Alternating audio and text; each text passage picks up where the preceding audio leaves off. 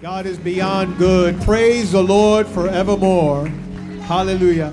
Before you sit down, we have to do the new greeting, and that's just look at your neighbor and just wave in front of you, behind you, next to you, and make sure they can almost see a smile through your mask right now. Praise the Lord.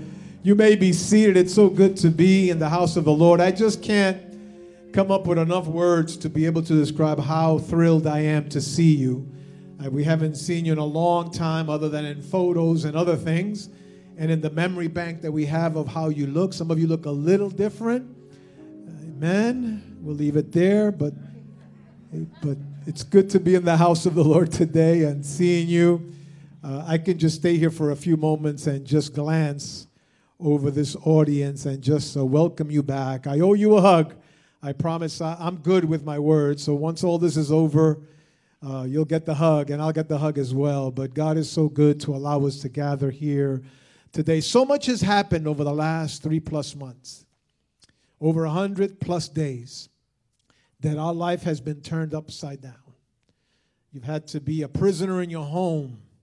You've had to make the refrigerator your best friend. you haven't been able to do what you're used to doing, going out and whatever therapies you have, shopping and walking through the park around the reservoir, whatever it is, our life has been really drastically, really turned upside down. You know, you thought they always told you you couldn't work from home, and here you are, three months you've been working from home. Amen. Those of you that are working, um, in all my life uh, of my walk in faith, uh, I have never, ever passed through the journey where we've had to close this building down, ever. And um, this is the second Sunday that we're gathering.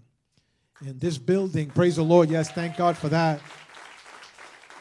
But really, this building became just like every other brick and mortar building because the church, you, is what makes this building alive. And you not being here made it so much different. That's why it's, it's so wonderful to sense what we sense and feel what we feel. Uh, because in your arrival here again, this place is now becoming once again a temple for the Lord. And uh, the glory that was walking with you has now returned also and joined the others that were here because the, the team had been here transmitting the services through, uh, through the internet as we've been doing. And by the way, we will continue doing as well. But things have changed, things are different. Your perspective has to be different. In fact, today as I'm standing over there worshiping, I even saw some of you worshiping different than three months ago. Uh, some of you walked right to the line of death, and God snatched you and brought you back. So you got to worship differently.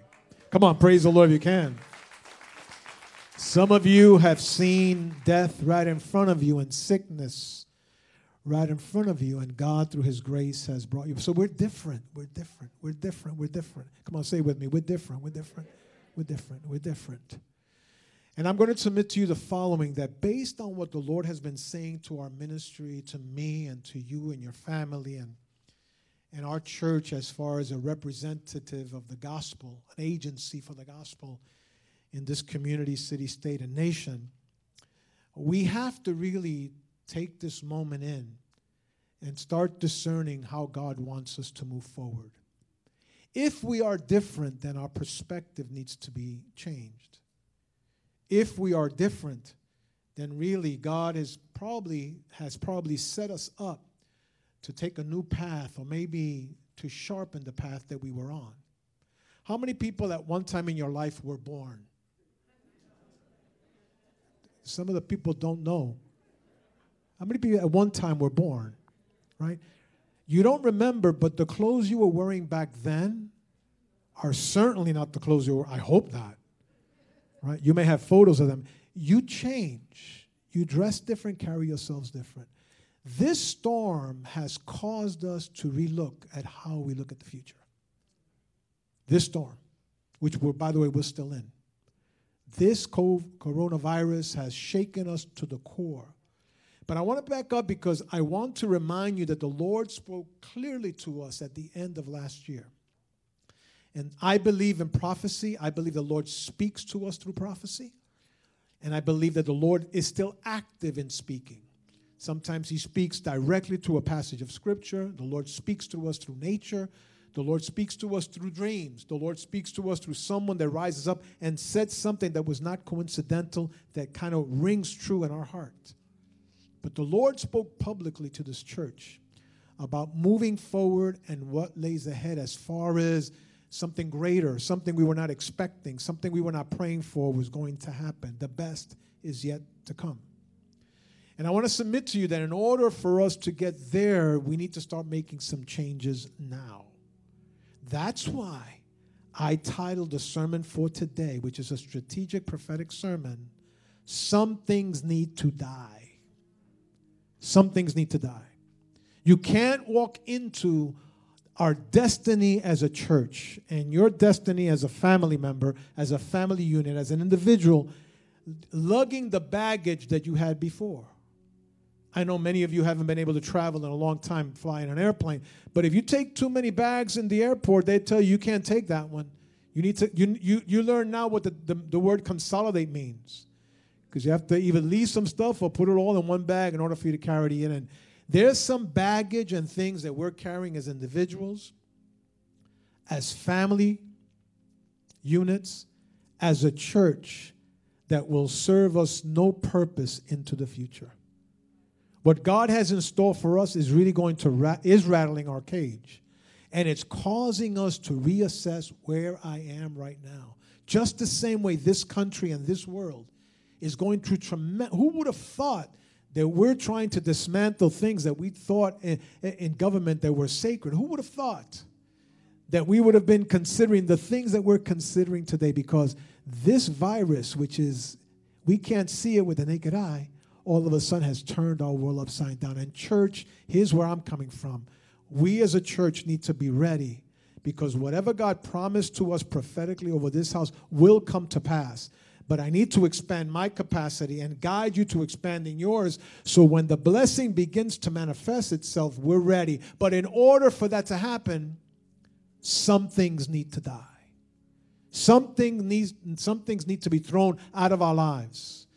And I'm using as a biblical passage today the story of, of Paul, the Apostle Paul.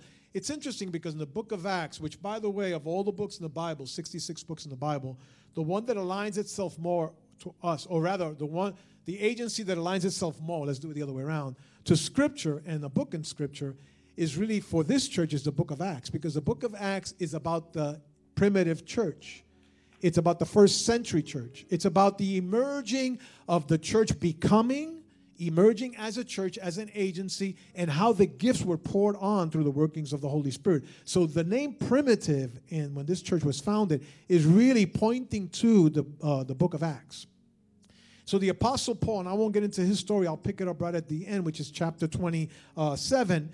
It's the end of the book and really some scholars say that the book of acts is, it hasn't been completed there is no the end in the book of acts it is continually be, continuously being written and carried out by the church but chapter 27 is just a, a chapter away from the end of the book and we find something fascinating in that chapter and i am going to extract certain things that i think are important because this could easily be a series of few weeks but i only have a few minutes to share with you what, what i think is important for this turning point for your life for your family, and for this church.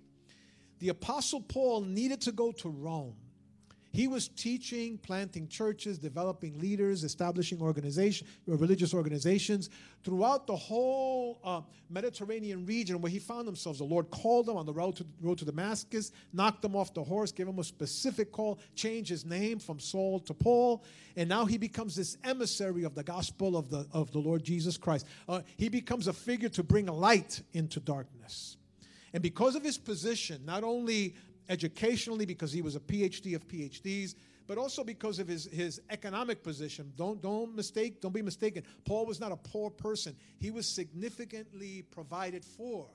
That's why most of the writings of the New Testament uh, that appear are from the Apostle Paul, because the only way you could get published is if you had money and you had connections. And the Apostle Paul was able to publish all of these letters and all the. There's more quotes in the New Testament of Paul than anybody else.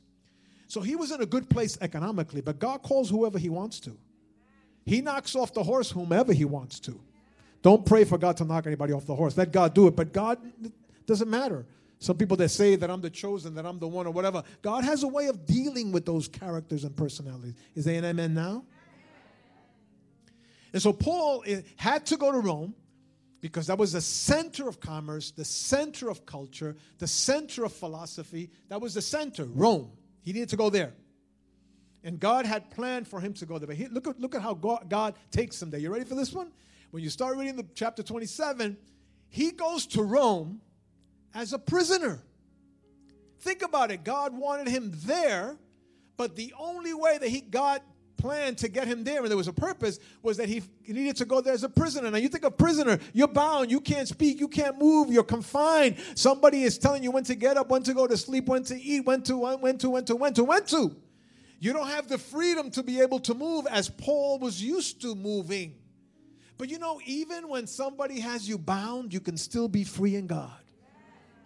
Even though uh, society and culture may call you one thing and devalue your worth as a human being, you are only bound if you let people bind you, but you are free in the Lord Jesus Christ, and God has a plan over your life, over your family, and over this church. I'm not concerned about people pointing to this ministry and say, what is this church doing there in this community? Especially now with the affluence and gentrification. And forget rich people, there's very, very rich people that are moving into this area. What are you doing there? That's your problem trying to figure it out. I know that our boat landed here and God placed us here for a purpose, and we're going to fulfill that purpose in God. Come on, you can praise Him for a moment. So we sometimes give people so much power to define us. And when people define you, they own you and they then determine your destiny. Hallelujah. And so Paul ends up going to uh, becoming a prisoner and going to Rome as a prisoner. That's how he landed over there. The way that he got there, he couldn't take the F train or Uber or what's the other one? The, the little motor electric bikes. Could, no, no. The only way that he can get there was to navigate. It was right by the Mediterranean. He needed to cross the Adriatic Sea, and he needed to get over there to the northern uh, eastern part of the Mediterranean on that side in order to be able to end up landing in Rome. So the only way he could take the railroad, because Amtrak didn't exist back then, he needed to take a boat. And it was a large boat because if you read in chapter 27, there were over 260 sailors, and not only sailors, people on that boat. So it was a large boat. And he was then put on that boat, which stopped somewhere, and then it ended up, he ended up being transferred over to an Egyptian boat in order to complete the journey. But God had a plan before Paul got on the first boat on his way to Rome. He was imprisoned in a boat. And the way it happened back then, and you've seen this happen in so many movies, and actually, partially the movies are right the, the, the prisoners was, were kept under galley, underneath the bottom of the boat, the belly of the boat, and they were always chained onto the boat. So if the boat crashed and whatever it perished, the last thing people would worry about is let's get those prisoners out of there. So it is not unusual to find boats uh, uh of, of, a time ago uh, that are under the sea and there's skeletons or the remains of human beings that might be still be there chained uh, to the boat down there. That's where Paul was. It was not a pretty picture. But God doesn't have to have a pretty picture to place you in your destiny. You don't have to have all of your ducks lined up and be perfect. We, we, we hear this often. I, I need to get my life together in order for me to do God's will. No, no, no. God loves you with the mess that you have right now. And he has plans with the socially unaccepted behavior that you're involved in right now. He has plans to clean you up. Maybe it'll be in prison. Maybe it'll be in a storm. Maybe it'll be navigating through the trials and tribulations of life. But God has a plan for you and your family and this church. So Paul is now in that boat. They start navigating through, and uh, his. Um, his reputation preceded himself because it turns out that one of the centurions, one of the guards that were there, uh, kind of fell in favor with Paul. And in fact, in one of the stops that they made, this guy arranged so that Paul could be set free just for that. Imagine sending a prisoner free. Set him free for a few moments so that he can go and hang out with his guys and go have coffee at Starbucks, knowing that he will come back. Your reputation matters, by the way. I want to tell you right now again your reputation matters. Sometimes doors open up for you simply because people heard about you. And I don't want to tout our own horn, but simply because you worship here can pave things for you as well. Simply because of the family you come from can pave the way for you to get. So Paul uh, all of a sudden his reputation preceded himself. So the centurion took favor to him and allowed him to accommodate him to such a degree that even when he spoke, the guards and the centurions and the people there heard. In fact, at one point in chapter 27, it tells a story that, God, uh, that Paul got, they, they got into a storm, by the way, a big, gigantic storm. And Paul gathered them together to eat. And after they finished eating, then he went and started speaking, giving wisdom and advice to those that were there, and they were listening to him. So the problem confinement, lack of liberty does not limit God using you in the area of your anointing. Your last name does not limit you. The color of your skin does not limit you. You limit yourself. But God's plan and purpose will be fulfilled. So they get on the ship, and on the way to this boat, it turns out that they're navigating at the wrong time of the year. You know, there's certain times of the year where you can travel. For example, if you cruise, when things get back to normal, well, they'll never get back to normal. But when things get, when things improve,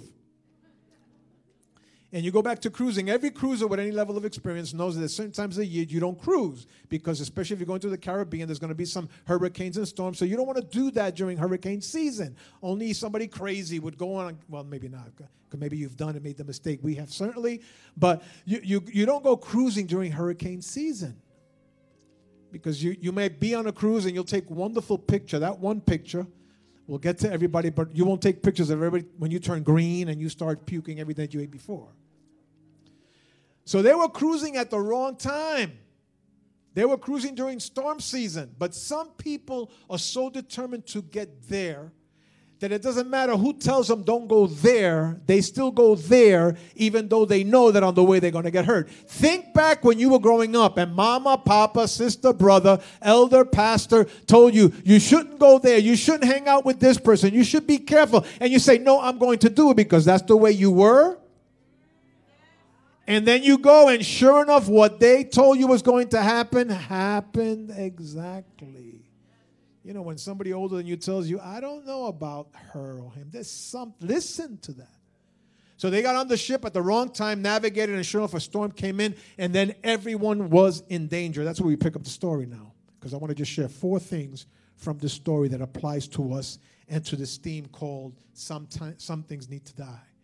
When they were on the boat, if you pick it up with me on verse 10 of chapter 27, just two verses for this point, verse 10 and 11, it says, So Paul warned them Men, I see that our voyage is going to be disastrous and bring great loss to the ship, the cargo, and to our own lives. In other words, he's telling them, listen, guys, I, th- this is going to be a problem. We're all going to be destroyed. I, I, I see where this is going. But what happened? Sure enough, the centurion instead decided not to listen to Paul's wisdom and follow the advice of the professionals the pilot and the owner. My first observation is this you need to, in order to move forward to God's plan over your life, your family, and this church, you need to stop listening to people that have been giving you wrong advice. Oftentimes, we don't listen to wisdom because sometimes wisdom is hard to deal with and hard to apply. And we end up listening to the advice of people that are really trying to live vicariously through your life.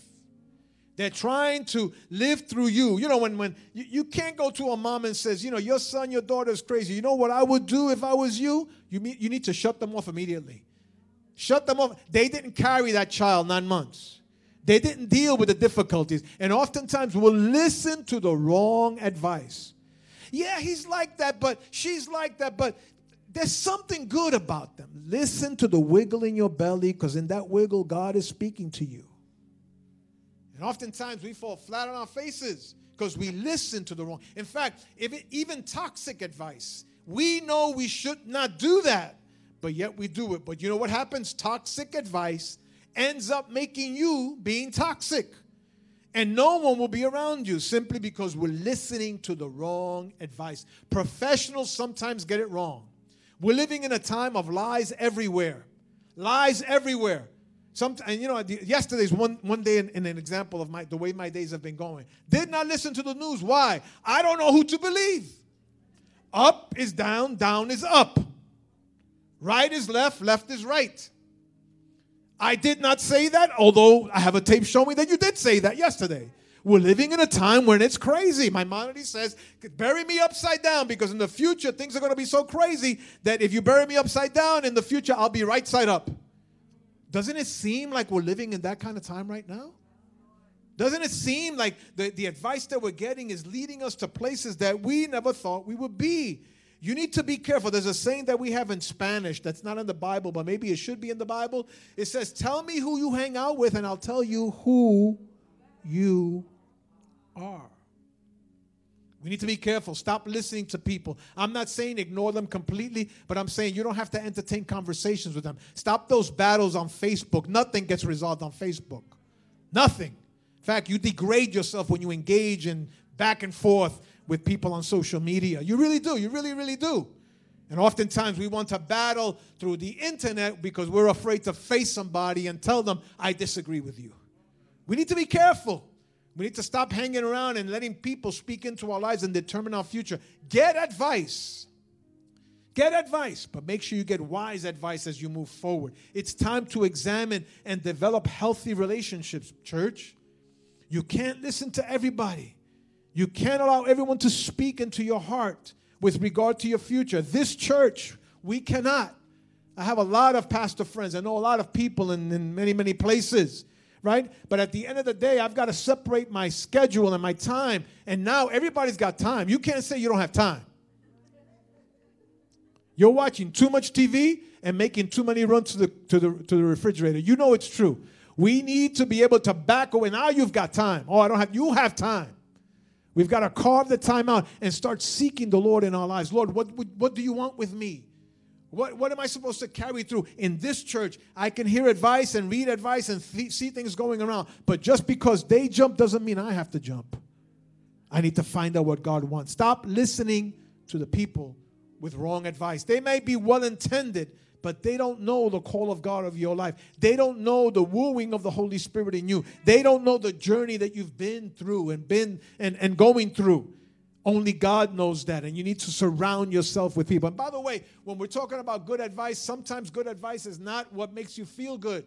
Sometimes we have to be made uncomfortable in order to change. I, I really mean that. If you go to, th- most people drop out of therapy right away. They'll go to three sessions and then stat, static, uh, uh, studies show that people, after less than a half a dozen of times in counseling, they stop. Why? Because they say, I don't like them. They told me something I don't like. Listen, if you want to grow, people are going to tell you things you don't like. You think back, I think back of my parents when they were alive, the advice and counsel, some of the things I didn't want to hear. But at the end, if I would have applied, which I did most of it, but not all of it, I would have been better off in the sense of more balance and things. And I'm talking uh, uh, in third person, you would have been third better off as you journey through and listen to wise counsel. Why, I, I don't like what my doctor says I have to go get another blood test, but I do it. I don't like when my, my doctor says you have to watch your diet because you know your levels are going crazy. But you do it. Good advice is advice that helps you mature. It helps you move forward. Can you say amen or clap your hands or say something or wave at me? That'll help too. Second observation on this text Paul's on the ship moving forward. He's giving advice. Nobody's taking it. They're doing what they want to do. We need to get rid of the weight that weighs us down. Look at verse 18. We took such a violent battering from the storm that the next day they began to throw cargo overboard.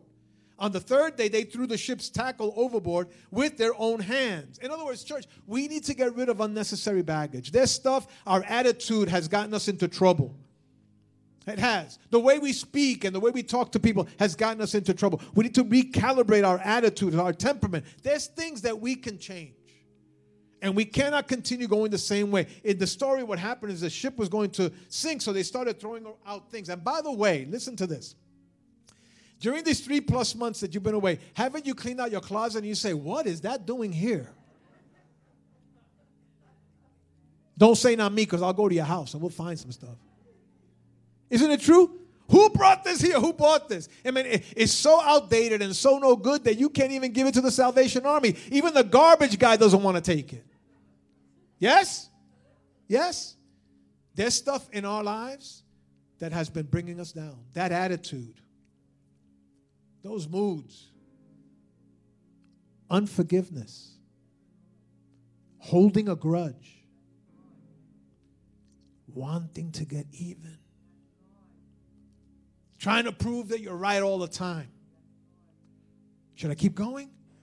I feel like darts are going right into people's hearts and minds. You know, you know, there are things you need to throw out of your life.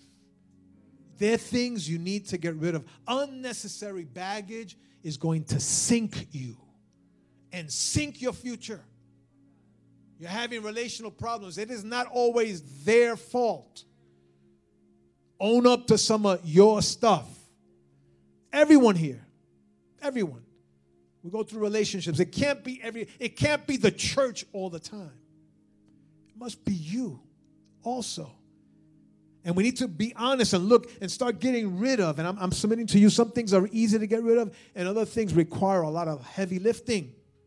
Unnecessary baggage will kill will, will, will sink you. I want you to notice in these two verses, 18 and 19. Notice in the text, in the it says in the text, notice that it took days to get rid of some things.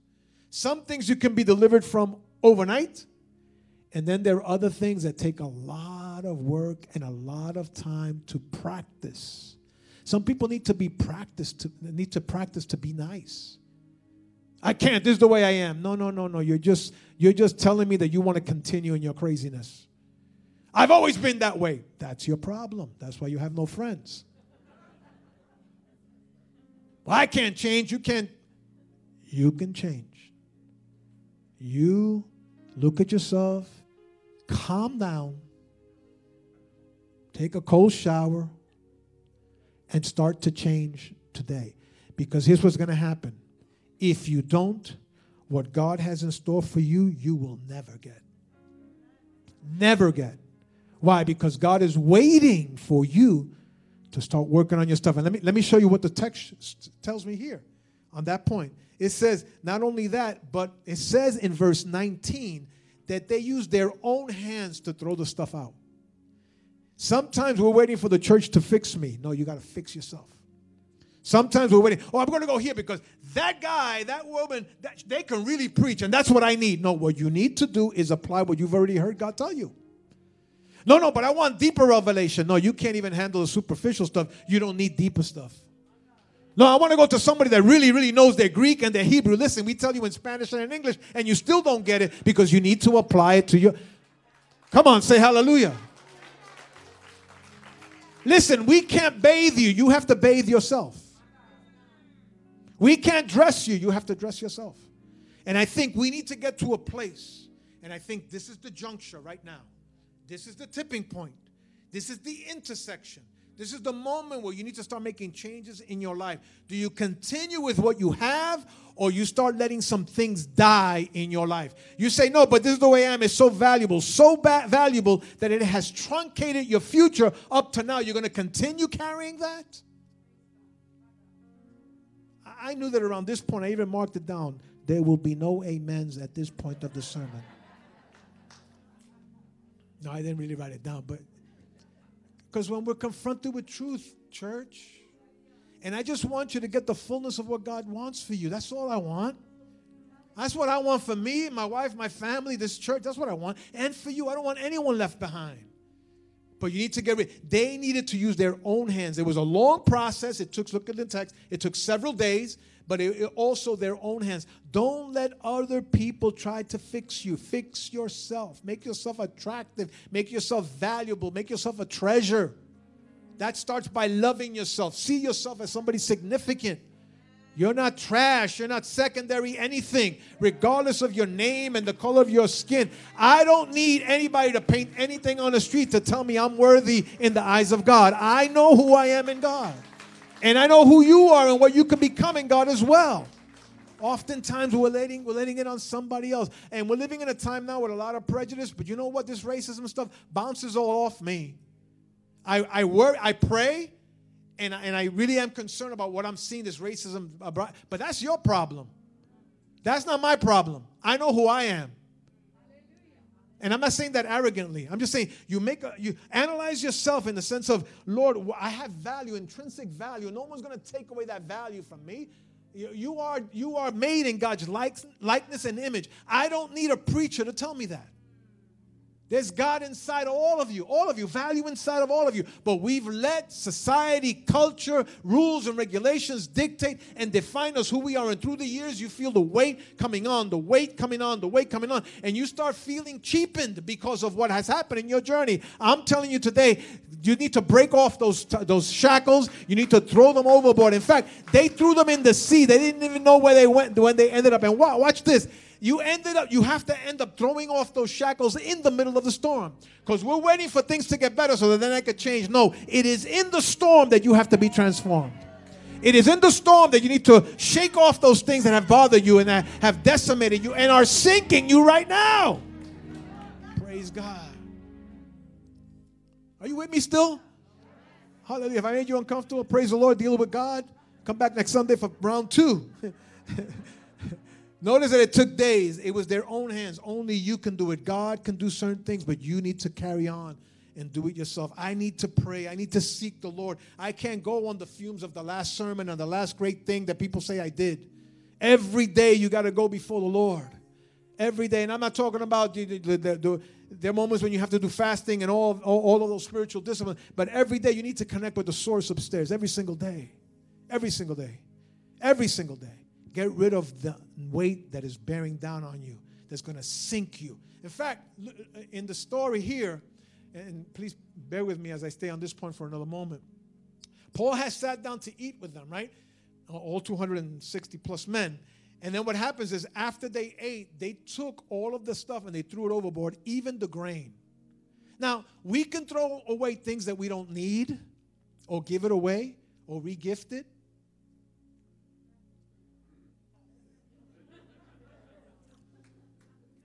But there's certain things you don't want to throw away because you need it for daily sustenance.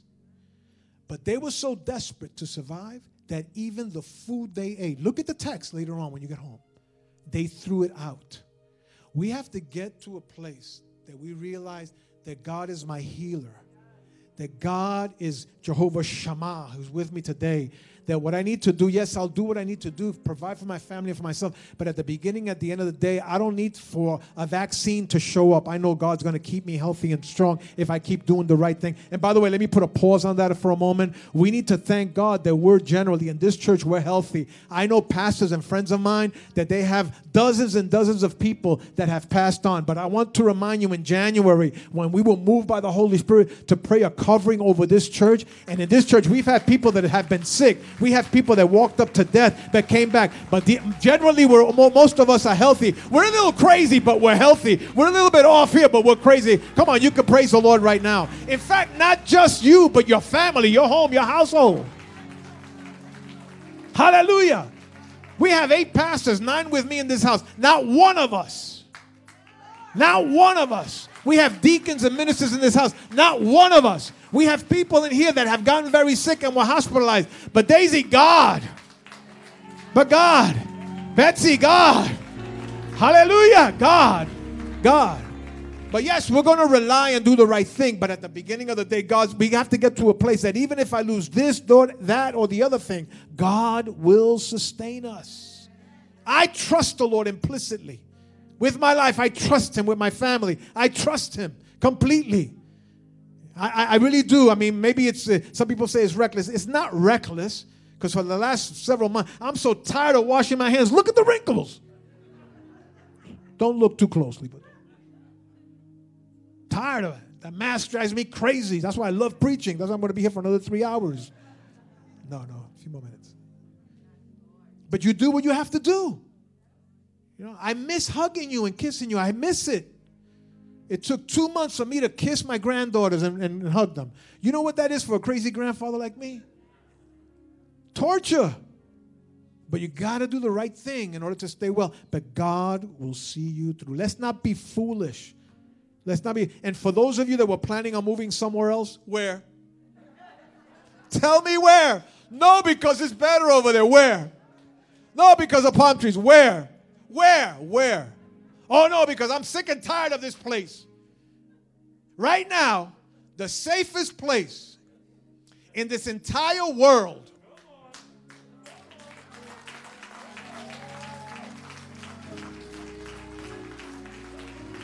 Come on, just do this. Just do this. Right here, this state. You're going to go to Florida? Oh, really? The beach is that important. Palm trees are that important. You got to do the right things. I'm not saying don't go there, here, or wherever it is. In fact, I don't want anybody to go anywhere. I want you to stay here. But I'm not saying don't to, to uh, eliminate your, your plans for the future, but you got to do the right things. But know that at the end of the day, God's going to care for you. Trust the anointing and the covering that we prayed over this house and you or your children will be safe. Number three, verse 30 and 31. In an attempt to escape from the ship, the sailors let the lifeboat down into the sea, pretending, pretending, a key word, pretending that they were going to lower some anchors from the bow.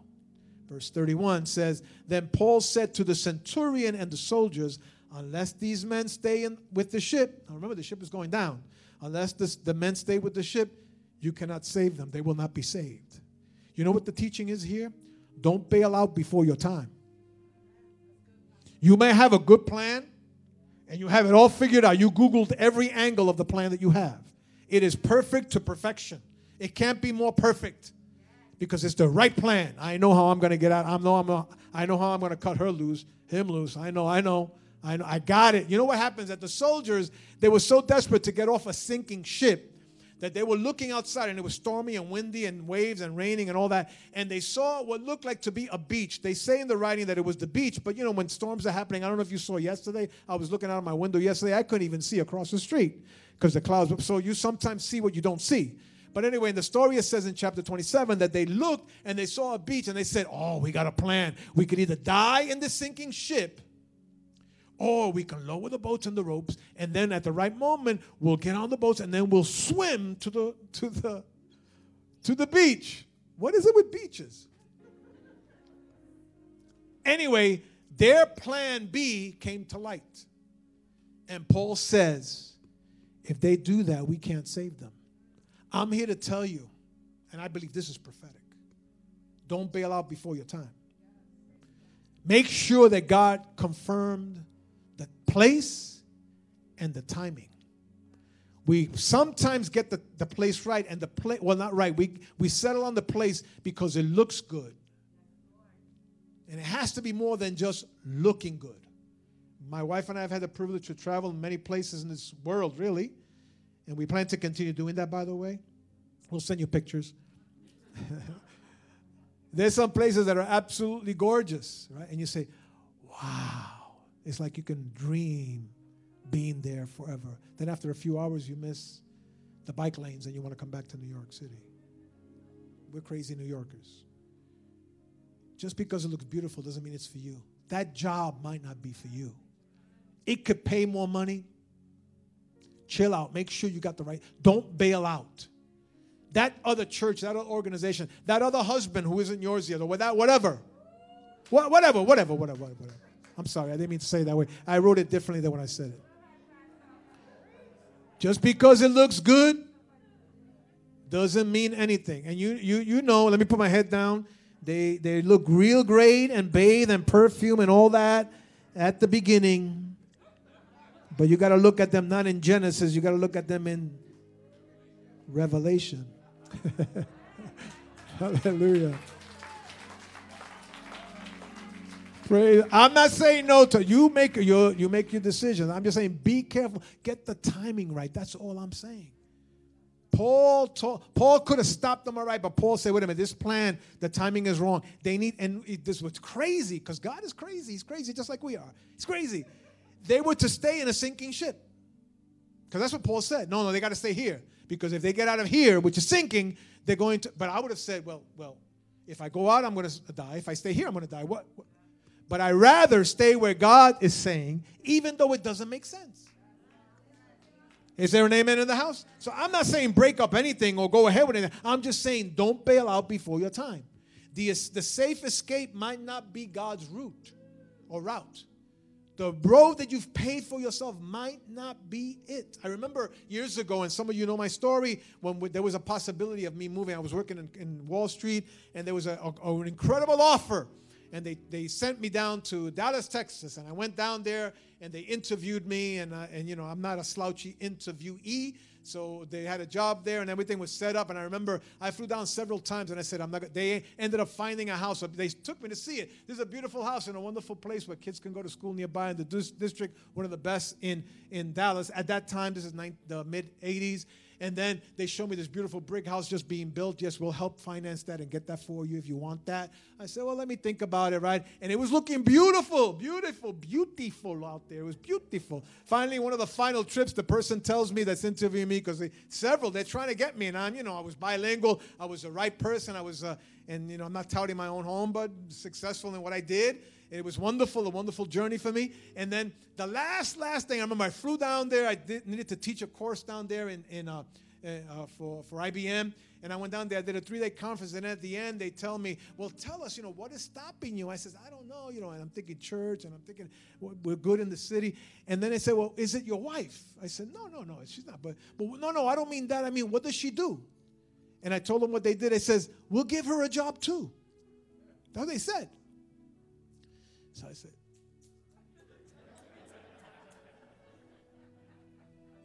just because it looks good, just because they tick all the boxes, does not mean it's for you. Make sure you get the timing right. Because if you go before your time, I didn't go, by the way, as you know. Look, I'm here, right? I don't have a Texas drawl. I didn't go. Although it looked mighty nice, mighty nice. It is better to follow God leading you, even though you're in a storm, even though the winds are blowing. Stay in God's will. Stay in the storm and, and wait on God until He tells you to move, then move. Finally, stop listening to people with the wrong advice. Get rid of the way, the way uh, what weighs you down. Don't bail out before your time. And number four, verse 41. But the ship struck a sandbar and ran aground. The bow struck fast and would not move. And the stern was broken into pieces by the pounding of the surf. My final observation for us in this theme called Some Things Need to Die is actually all of that that I said before was introduction. This fourth, or rather, this fourth point is some things need to die. You need to let go of some things. In fact, God is so serious about your future that He's going to do exactly what He did with this ship. It says that He broke it into pieces. You know what that means when you start to lift intent, especially from letters of antiquity or writings of antiquity? When I was going through seminary, we need to discuss this. It is not just what's implicit, what, what's explicitly expressed in the text, but also what's implicitly implied or what can be connoted, connotation from what is being written.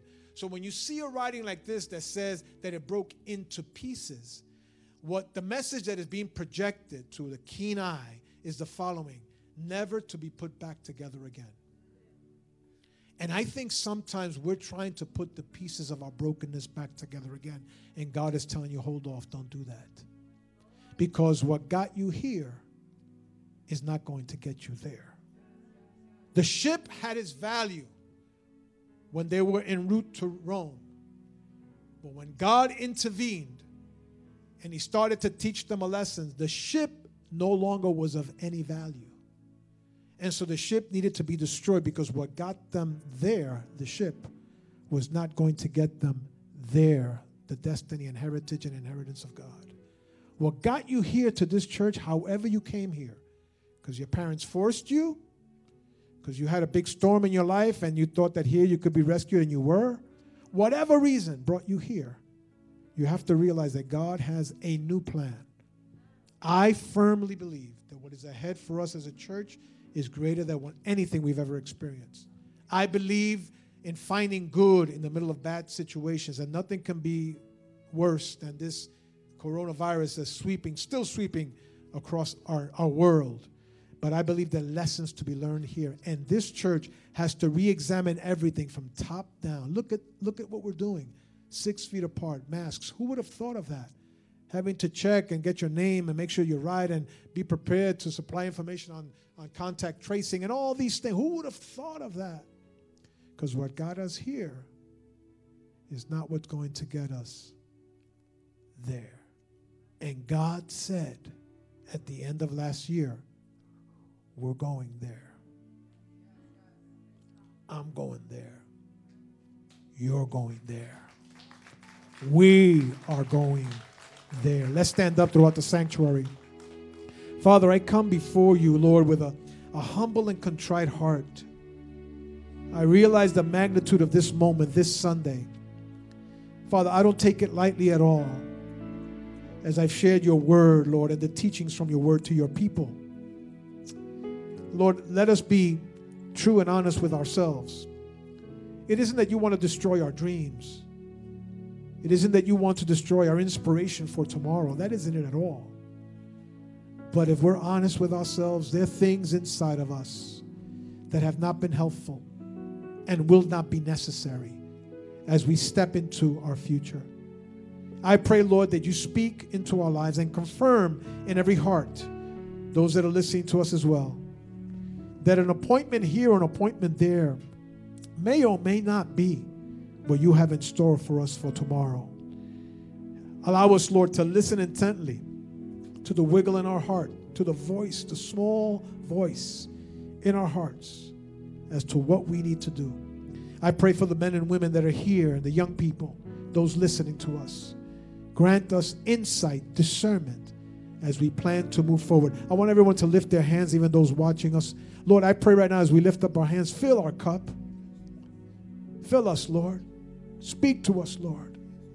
Help us. It isn't about destroying our plans, it's to make sure that we have the capacity already to step forward into the promised future for us. Bless the men and women and, and young people, children of our house. Help us, Lord, to heed to your word and say, Yes, Lord. In Jesus' name I pray. Amen and amen and amen.